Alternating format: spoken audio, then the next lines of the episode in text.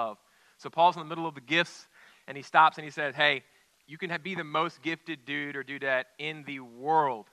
And Corinthians was a very gifted church. But if you don't have love, you are nothing. It's worse than worthless, right? So Justin, in, a, in his own manner, preached on love, uh, but also really, he looked at Matthew 18 and preached on how it's a, it's a measure of our maturity in the Lord, how well we receive. Not how much we do for the Lord, but how, we'll, how well we receive from Him because He has done everything necessary.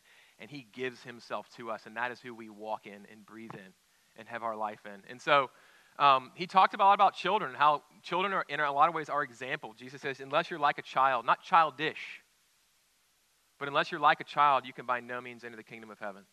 And Justin, among other many great things, said that children, you don't have to teach them to ask for stuff. They are professional askers. They will ask you and ask you and ask you and ask you until, I don't know, in my case, either blow up or give them what they want, you know? Um, not good parenting advice. But no, they are, they are great at asking, and God wants us to be persistent askers and just to say, Lord, you've given, you've given me your very self. What, what more could you give me? And so um, he preached on that, and I, I just want to um, first of all, say within that that this woman is, is childlike in the way that she comes to God in Christ and just throws herself on Him. You, you know, kids do that. Um, and so I, I, I, this is me wanting this for me. This is a selfish sidestep for me and saying, I just want to spend one more week looking at love. Paul talks about it in 1 Corinthians 13. Luke talks about it here by showing us this, this historical moment and we get to peer into this window of this woman desperately loving her Savior. And I want this for my. So don't think in any way I am preaching this at you. I'm preaching this to me. And I just want to come in together and look at this and plead for this from the Lord. So I've rarely been as excited about a sermon. So I pray, Holy Spirit, that you would come and have your way. Um, so I'd written this sermon and this introduction, and I just wanted to start out by talking about Aretha Franklin. She has that wonderful song, Respect, okay? And I, I made the mistake, probably, it wasn't a mistake, but I think some people got offended a few weeks ago when I mentioned, I dissed, uh, I, I, used um, Frank Sinatra's song, My Way.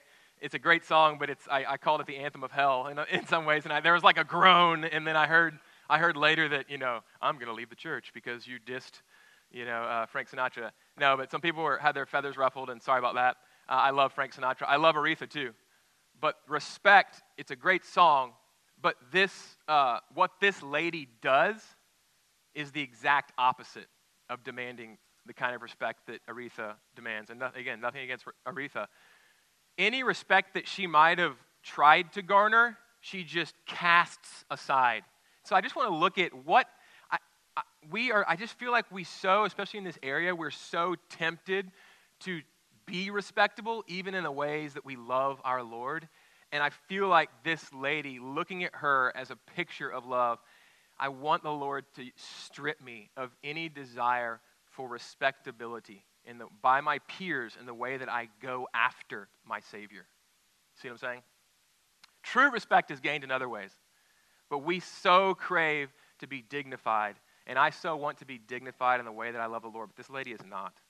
She's just not. So, um, right before this episode, Jesus says this in Luke 7:23. He says, "Blessed is the one who is not offended by me." And the word there is scandalizo, scandaliste, scandalized. Blessed is the one who is not scandalized by me. And there's so much in this passage that I am so scandalized. The way this woman loves Jesus, I'm scandalized by it. So I just want to look at it together, and this is me preaching to me. So please join me. Um, let's just look at the center we're looking at the sinner, we're looking at Simon, and we're looking at Jesus. Three simple points this morning the sinner, Simon, and Jesus. So let's look at the sinner first, the woman. Um, Luke says that what we have here in this woman is she's a woman of the city and she's a sinner. So, what that probably means is that she is a prostitute, and it almost certainly means that she's loose sexually, okay? And she's known in, it's not like she lives in a city of three million people. She's known. And that's her reputation, okay? And she comes into basically uh, a dignified meeting of pastors that are sitting around the table with a rabbi, with Jesus. And so um, we're going to look at that together. But she's a, she was a sinner. She was known as such. Um, the text says who was a sinner. That's a good, that's a, the ESV translation is a good translation of the Greek. Erasmus, a scholar around the time of Martin Luther 500 years ago, he was a humanist and a great Greek scholar. He wrote his own New Testament um, translation. He translates this, who had been a sinner, as if she had kind of gotten rid of her sinful ways before coming to Jesus. Um, but the Greek gives no such sense. It's the imperfect, which is past with present implications. Okay? So she came, the point is this, not a Greek lesson, the point is this. She came to Jesus as she was a sinner. Probably still in her sin, definitely still known as a sinner, yet she took courage and approached him as she was. It was like she was being magnetically pulled by his compassion, mercy, and grace. And I just want to say to you, friend, this is how we have to come to Jesus. There is no other way. You can't clean yourself up first. You can't do it. It's not possible. It's like cleaning yourself up. I've used this before, but it's effective before you get in the shower. That's not what we do. It doesn't make any sense. It makes even less sense to try to do so before coming to Jesus. You get in the shower to get clean. That's the point of a shower and soap. I should teach my kids this. Jesus says, Come as you are. I alone, it's why I came to make you clean. It's what I do, it's what I'm about. When Luke calls her a sinner in verse 37, he doesn't put the word in quotes. It's what she is. He's calling a spade a spade. And notice Jesus calls her, he calls her, her sin a sin. He, she sinned much, Jesus says. Um, Simon called her a sinner, and the woman knew that she was a sinner. Philip Ryken says this is exactly why she was drawn to Jesus. She knew she needed to be forgiven. People that know they need forgiveness are drawn to Jesus when they understand who he is and how he came. He passed through the heavens to come rescue sinners. He loves to do it. Um, I want to talk about the space just for a, a short, a hot minute. Um, it was the court, a courtyard. So, so when we read that she came into where they were eating, we kind of think, okay, closed doors. She opened the door. How did she see them? It was more of an open courtyard setting, most likely. Um, and it was kind of like somebody, one commentator says, walking up to a picnic. So it would have been not super strange for someone to walk in. Sort of like, uh, it wasn't a private event, says another commentator, and um, people could have spectated. It would have been fairly normal as these men gathered to talk and to eat. Um, there are open live exams called Vivas in Britain, and um, the post, they're postgraduate exams largely and they are public, semi public. They're posted at the ancient British universities, possibly European as well, possibly in America, I don't know. I know Britain better. Um, and they're posted the time of the exam and the examiner and the examinee. They're posted, and so people can come by and spectate. And that's kind of what this would have been like. Um, so she comes in, but at the same time, she, she would have known she was not welcome at this house because this is a bunch of respectable, dignified men, most likely, upstanding religious leaders. Therefore, she took courage in coming. She took courage. And, and I want to say, we, I admire that about her. Um, let's look, I want to talk about the feet for a little bit too. Washing the feet, to us, that's, that's, that's a humble thing to do, but to them, that was even more of a humble thing. It was basically like saying, I am the servant, I am your servant. Um, feet were way dirtier then because people wore sandals and, and the, the, there, was, there wasn't concrete. So everything was dirt and dust. And this was something, one commentator says, washing feet was a menial, quote, menial task reserved for slaves. There's so much humility and intimacy in this gesture, in this washing of the feet. She does it with utter abandon. Um, and so, verse 37 uh, when she heard, she brought the ointment. So we know that she heard he was there, and this was a predetermined thing. She grabbed something, maybe the most valuable thing she had in her house, and she walked. She took courage and she walked to this to Simon's house. What she did is she chose esteem, uh, his esteem, Jesus' esteem, over the esteem of other people. She cared more about what Jesus thought about her. That was the driver for her than what anybody else thought. And can I confess? Can I be the first to confess and the loudest to confess? That often is not the driver for me. It's often what do other people think? I'm often driven by fear of man and the, and the coveted esteem of man. But this lady has so much to teach. This prostitute has so much to teach me and I think us. So it wasn't just a flight of fancy or, or passion, it was premeditated. She grabbed the ointment She made a beeline, but, but she was grabbed when she got into the presence of Jesus. Do you know what that's like? I mean, if you don't, and most of you do to some extent, just Justin, like he, he anytime he's up here, you can just say, What's it like? Oh, Justin. You know, anytime he gets before the Lord, he just starts weeping. This is what this lady did, but, but I was going to say worse, but uh, more spectacular. Um, she's just a waterworks. Let's talk about the alabaster flask for a bit. So it's a globular in shape. It's got a long neck. It's broken when it's applied, so there's no like screw on top. So it's all or nothing, which is so the way this that's that says everything about this encounter. And it's probably it was probably quite expensive, and this lady was a prostitute, and so it could have well been. And people back then they didn't put money into bank accounts; they had their money in things. So this could have been her wealth, her wealth, her worth poured out, poured out all at once on Jesus. And yet she gives him something even more valuable than that. Um, and so the scene, he's not sitting at a table, he's reclining, it says in the text, um, verse 36. And so his feet are out, and everyone's kind of leaning on an arm, Middle Eastern style, and eating with the other arm and talking. And his feet are out, and all the feet which are dirty in, in the ancient Near East, um, not just physically dirty, but the sort of you don't like point your foot at someone, it's an insult. They're out, they're sort of radiating outward. And she comes let's talk about the tears now. We talked about the feet. Let's talk about the tears. She comes, and the text says, if you read it carefully, I kind of imagined at first before I got into this thing, she just dove down at his feet. No, she it says she is standing over him, like kind of respectfully, sort of tentatively, because I know I'm not welcome here, but I'm so I'm so compelled, I'm pulled toward this man who's so full of forgiveness, and I feel such love and no judgment from him.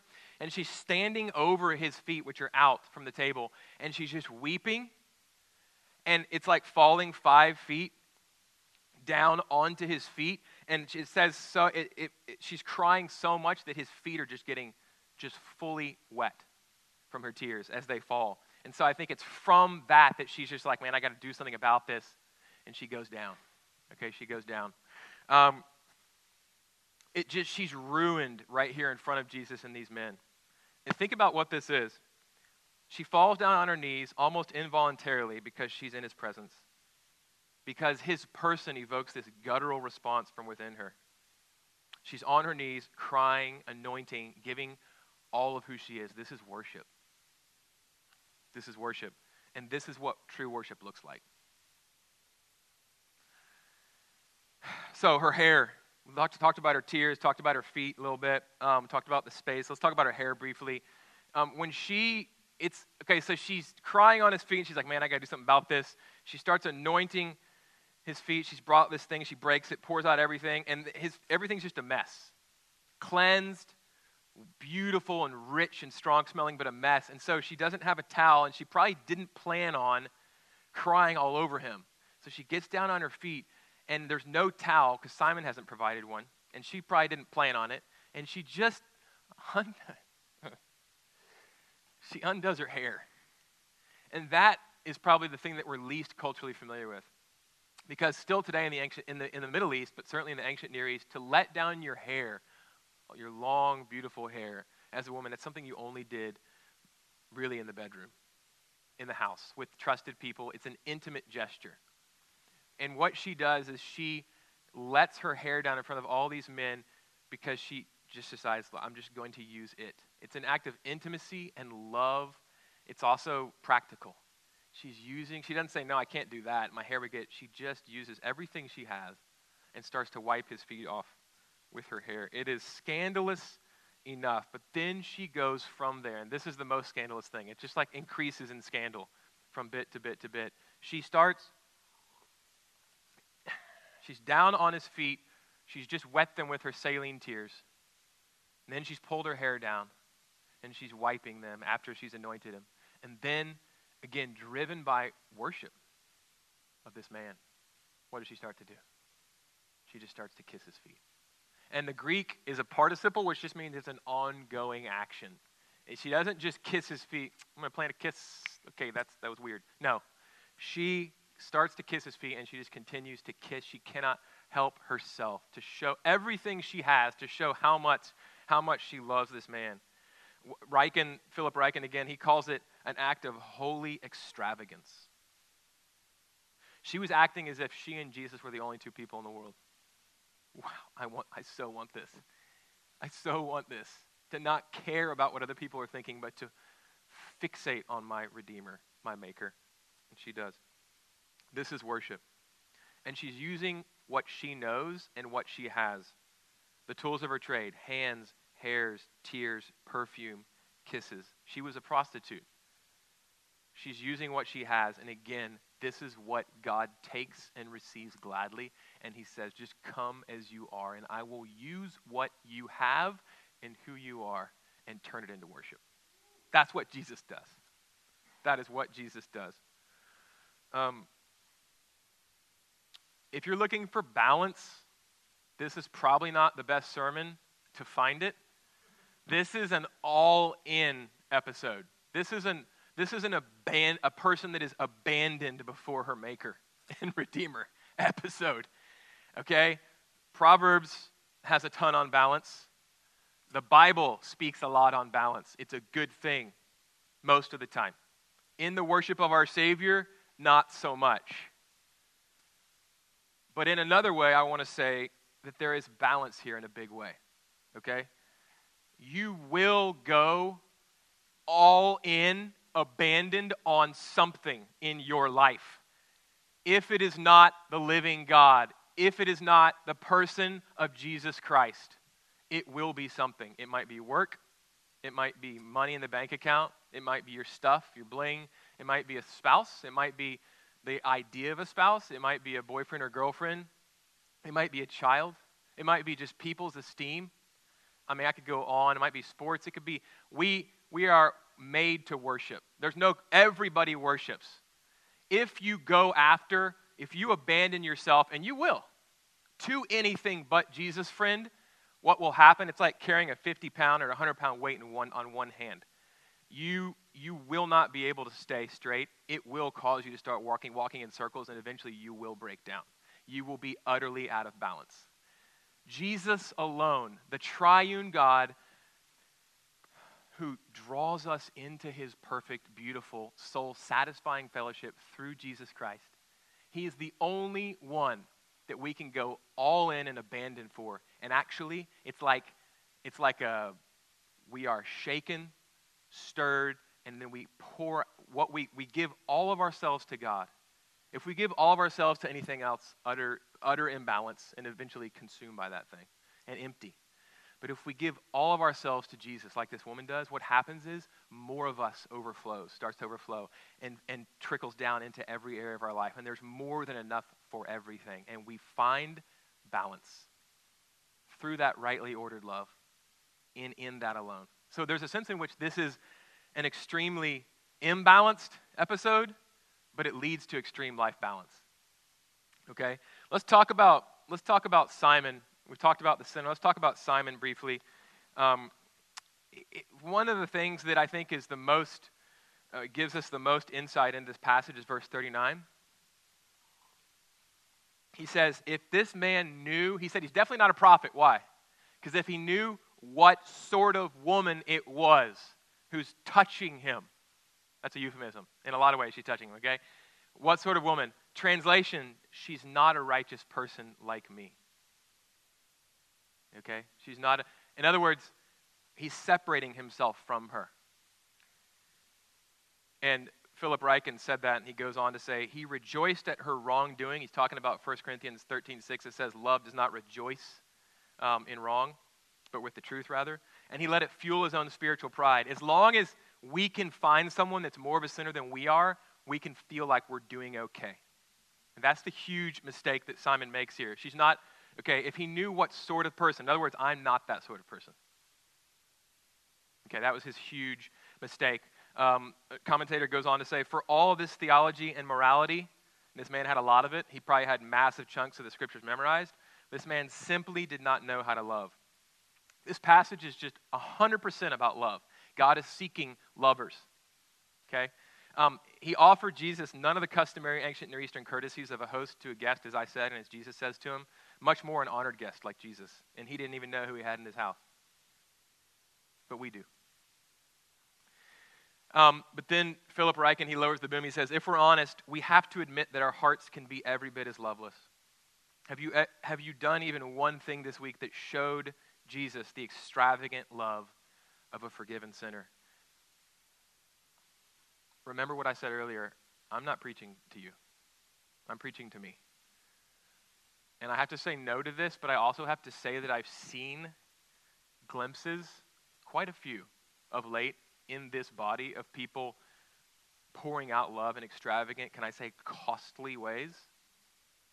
Expensive, ir- um, disreputable, not respectable, for Jesus as a love offering, and it just makes me so happy and it challenges me.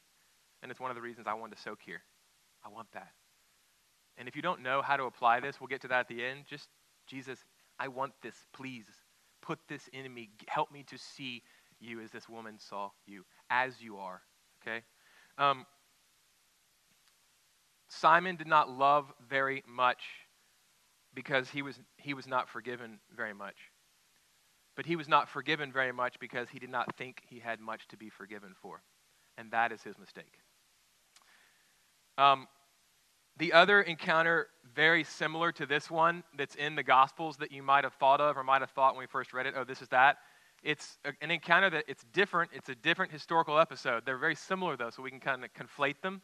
Um, it's right before Jesus' passion or cross and suffering, and it's Mary of Bethany, not a sinner, not a prostitute, but uh, she was a sinner as well, but she wasn't known as a notorious sinner. Mary of Bethany, who was close to Jesus, she was the one who had Martha as a sister and she just loved sitting at the feet of Jesus. And uh, she takes a, a, thing of nard. This could have been nard, we don't know, um, but it was worth about a year's wages. So let's say 50, 70, $100,000. Um, and she pours it out over Jesus' feet. Um, so it's a little different episode. Um, and it's also in the house of Simon, popular name at the time, the leper, not, not the Pharisee. So this guy was a, uh, probably a leper, an untouchable that Jesus had healed, because they probably wouldn't have been sitting around with him at the table. So you talk about grateful. And Mary is grateful too, and so she just gives her most costly thing to Jesus. Different episode. Um, but I bring it up because do you know what happens? Most of you do during that scene. How do the disciples react when Mary of Bethany pours out her most expensive? Let's talk. Let's say hundred thousand dollars. One gesture, a hundred K on his feet. How do the disciples react? Are they like, man, well spent? The text says they were, the word it uses is indignant, furious, a righteous anger. They thought it was righteous.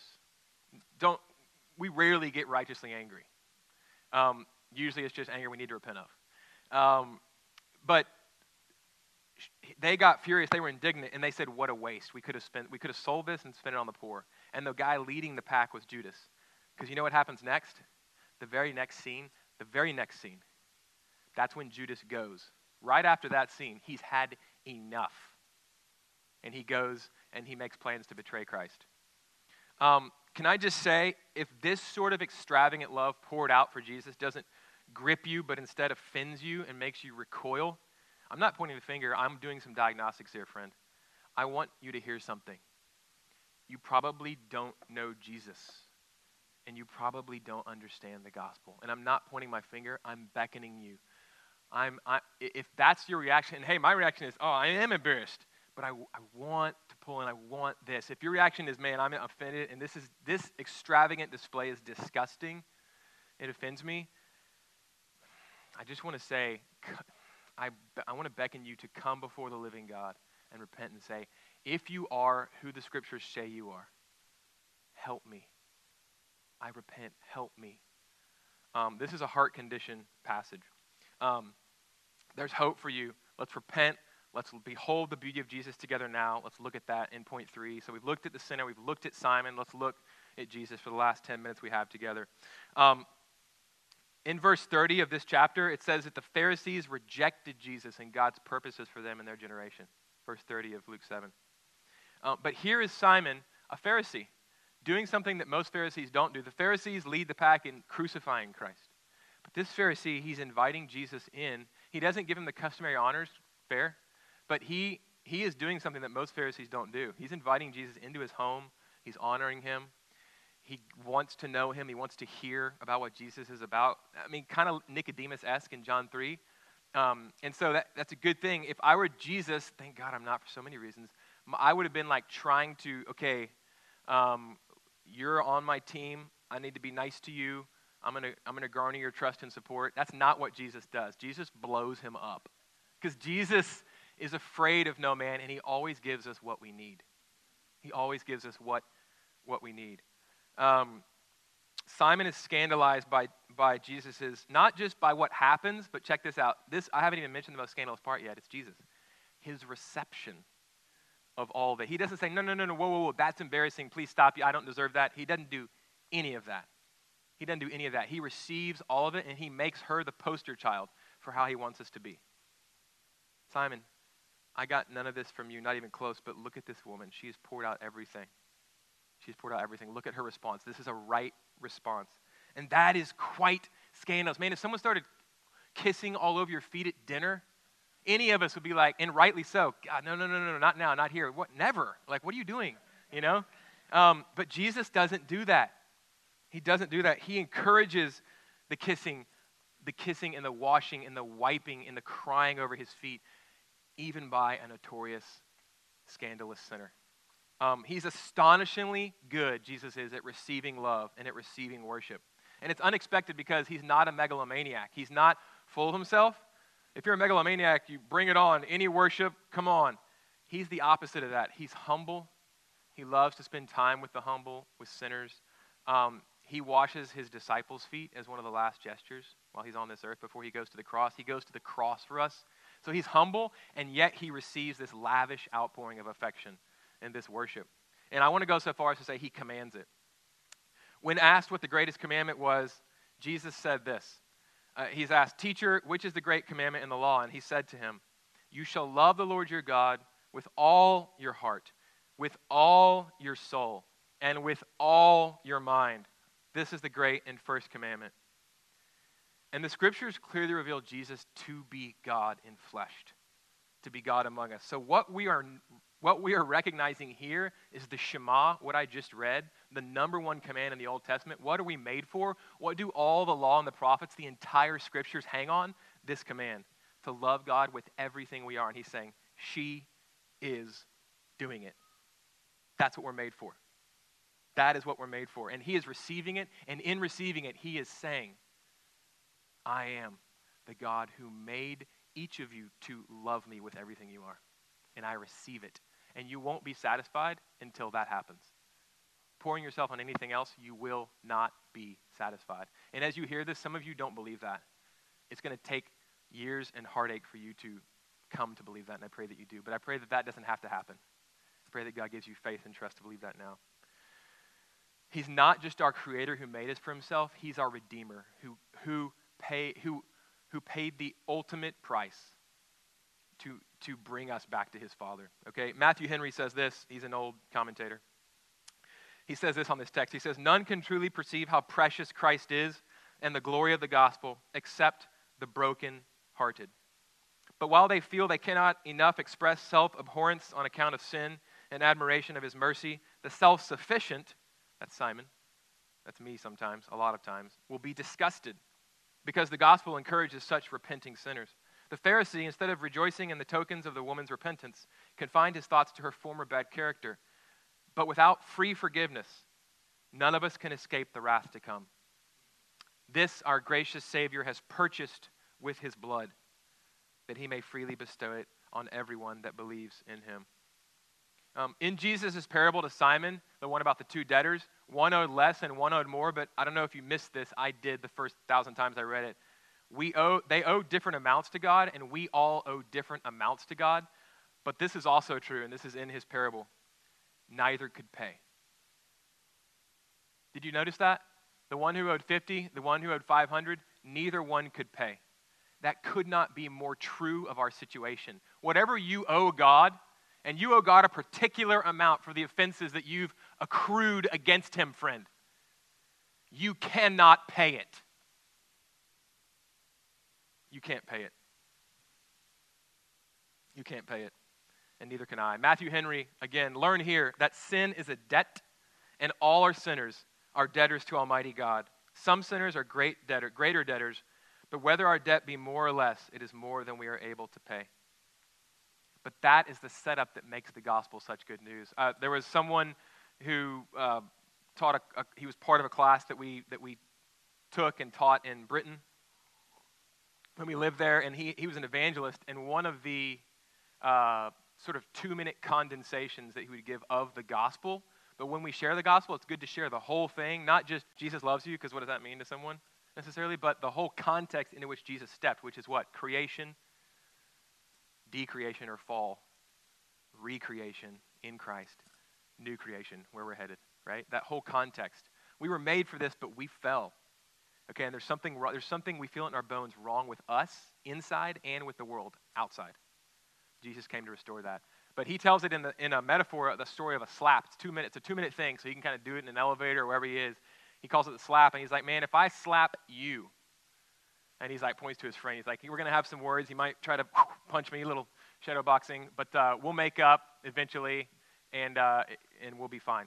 And he's like, man, if I punch um, the director of this program, like in the face, that's going to be more of a problem. Or if I punch my employer, if I punch a peer, okay, if I punch my employer, a bigger deal. And he's like, he's in Britain, right? So he goes, this is, I, the saying this is almost blasphemous. He goes, if I punch the Queen of England, it's like, whoa, or if I slap, I've turned the story into a punch, but if I slap, he said, if I slap, it's also an insult to slap, you know, even more than a punch. If I slap the Queen of England, he's like, I hate even saying that. He was at Oxford. He's like, I hate even saying that here, you know? And everybody's like, ooh. Um, he's like, man, the consequences, same action in all three cases, right? consequences are far worse. Why? Not because of the action, because of the recipient of the, of the offense. He's like, man, he's like, this is even worse. Say, if I slap God, an infinite being in every one of his attributes, he's infinite. So when we offend him, which our sin does, it's a slap to him. He is infinitely offended in his goodness, in his compassion, in his holiness, as he reaches out to us and reaches out to us. We are his creatures, and yet we slap him. That's what the, that's what the scriptures say. Um, that's what the scriptures say. And so, actually, um, the Old Testament shows us who it is that we slapped. And um, before I say that, let me just say not only have we slapped God according to the scriptures, but we've done worse. We've, we have uh, lent ourselves out to other lovers. We've committed adultery. He's called us to himself in intimate relationship. He's made us for himself, and we've gone. It's, it's as if in our sin we have slept with other lovers. We keep running away and sleeping with other lovers. There's a whole book that talks about this, the book of Hosea. An, he's an Old Testament prophet, and he says, This is what each of us have done. We are all, in a sense, in the place of this prostitute. All of us. That's our condition. God takes our sin personally because he's good and he loves us. And um, when my friend found out about the book of Hosea, he moved from being a moralist, like, I'm a pretty good guy. He went to Oxford, he was a nice guy. That doesn't matter to God. To, he read the book of Hosea and went, Oh. And that's when he came to Christ because he realized, I can't make up for that offense. I can't do it. I can't do it. The Old Testament shows us who it is we slapped, the New Testament shows us God taking the rap.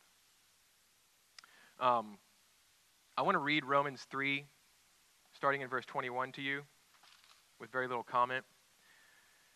Paul says this. He's building up to the, he's told us about the slap and how much we've offended God. And then in chapter 3, verse 21 of Romans, Paul says this some of the most blessed words in the whole Bible. He says, But now, the righteousness of God has been manifested apart from the law, although the law and the prophets bear witness to it. The righteousness of God through faith in Jesus Christ. So, not law keeping, but rather faith in Jesus Christ for all who believe. For there is no distinction, Paul says, okay? We've all slapped God. For all have sinned and fall short of the glory of God and are justified by his grace as a gift. Through the redemption that is in Christ Jesus, whom, listen to this, God put forward as a propitiation. I'll return back to that word. By his blood, Jesus was a propitiation by his blood to be received by faith. This was to show God's righteousness because in his former forbearance he passed over former sins. It was to show his righteousness at the present time so that he might be just and the justifier of the one who has faith in Jesus Christ. Propitiation means that Jesus, there was We had accumulated a debt that we couldn't pay, and because God is holy, sin makes him angry because he sees it destroying us, and he, it has to be dealt with.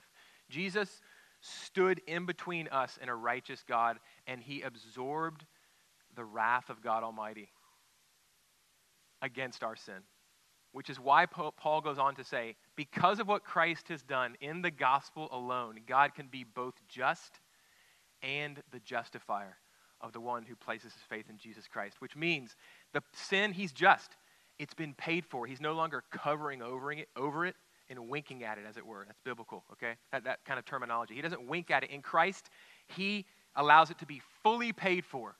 Christ became sin for us who trust in him. He became our sin. He absorbed that wrath. And he can also be just and the justifier.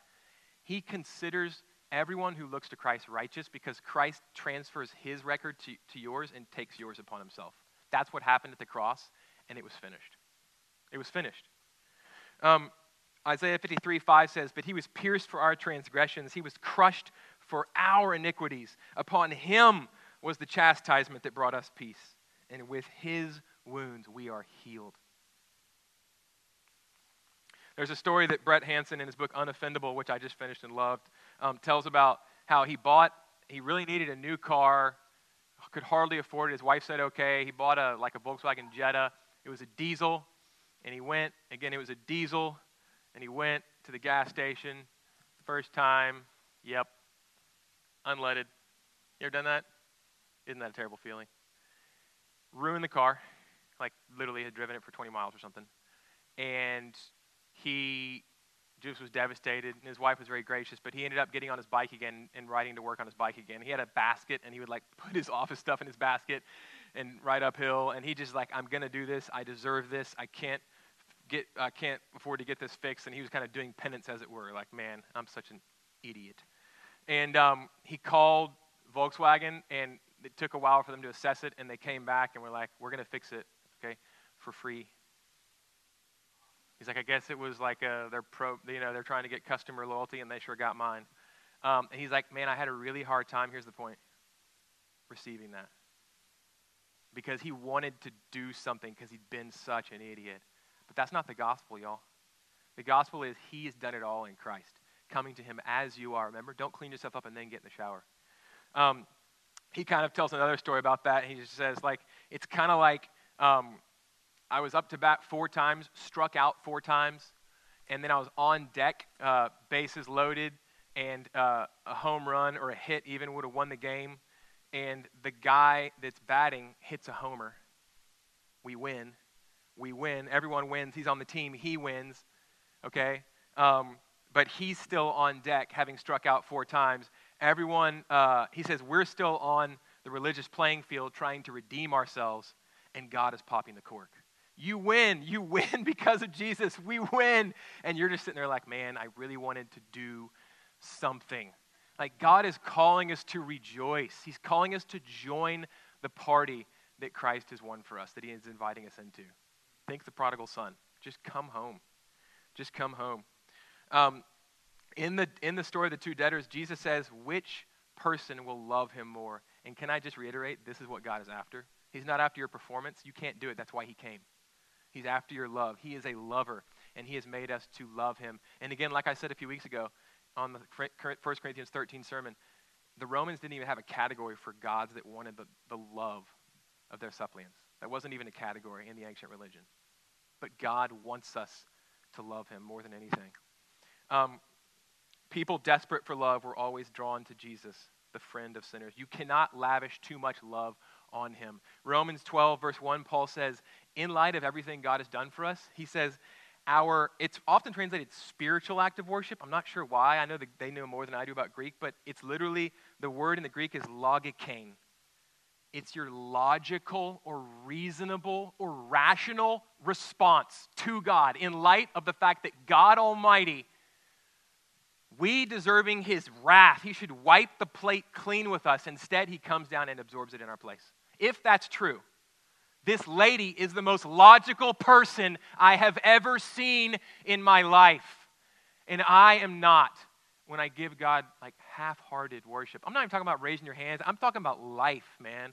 I'm talking about giving everything I am to God and watching Him shake it, stir it, and have it pour out into every area. That's what I'm talking about.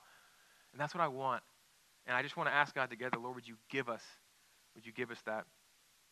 Um, the men in the room, Simon among them, left with their dignity intact, which is, I'm not even going to say nice, but that's it. The woman left with maybe no dignity, but we're still talking about her today. She left her dignity, if she had any, but she left with everything else forgiveness of sins, life with God, peace, satisfaction.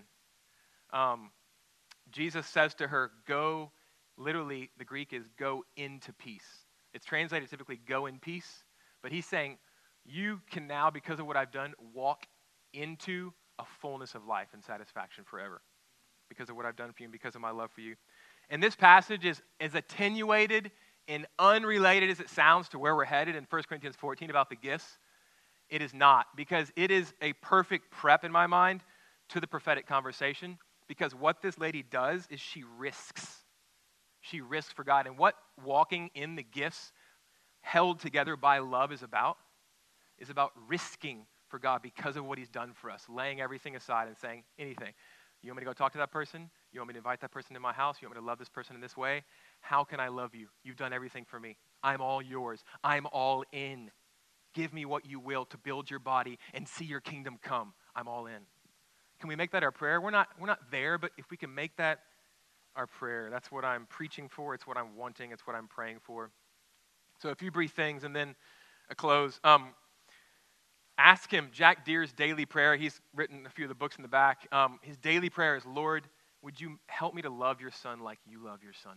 Would you give me that same love? Would you put it in my heart and pour it out of me? Let's repent of our man fear and ask God to give us uh, fear of him. Spend time with him, cultivating that relationship. Obey him where he's called you to obey him, where he's revealed obedience clearly in his word and among his people. And, uh, you know, it, how can we, what can this abandoned love look like in our lives, at home, at work, with our neighbors? I, I don't, I could spend an hour. No, I'm not going to. But let me just say this instead. C.S. Lewis, and I read this quote a few weeks ago. I feel like what he said helps more. He said, I believe in Christianity as I believe in the, that the sun has risen, not only because I see it, but because by it I see everything else.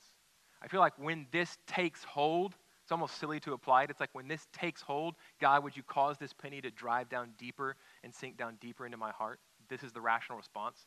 Would you make me an abandoned lover like this? Would you make me a scandalous lover like this? In response to what you've done, when this takes hold, it begins to, we see everything else. It flows out into every aspect of our lives. It's hard to compartmentalize. Let me finish with a story. Tony Campolo, he's kind of old school.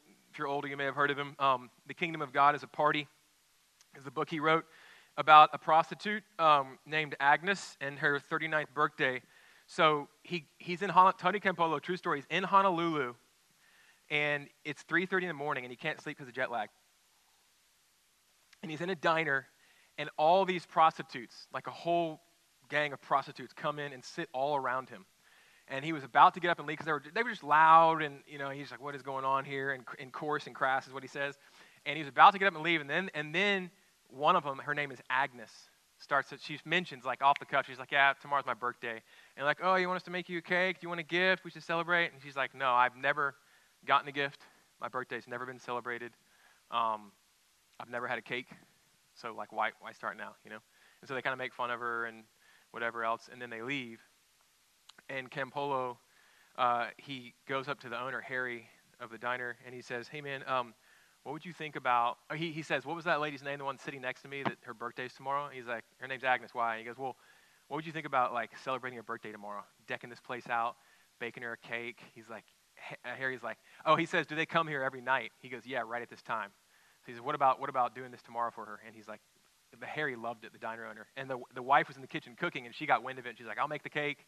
And so Tony brings the decorations. They hang like bunting and everything and it's again 3.30 in the morning the next night and the cake's ready and the candles and somehow word got out a little bit and so like every there were tons it was just a bunch of literally it was a restaurant full of a diner full of prostitutes come in and, and descend on this place at 3.30 in the morning in honolulu and um, they surprise her. She walks in and she loses it.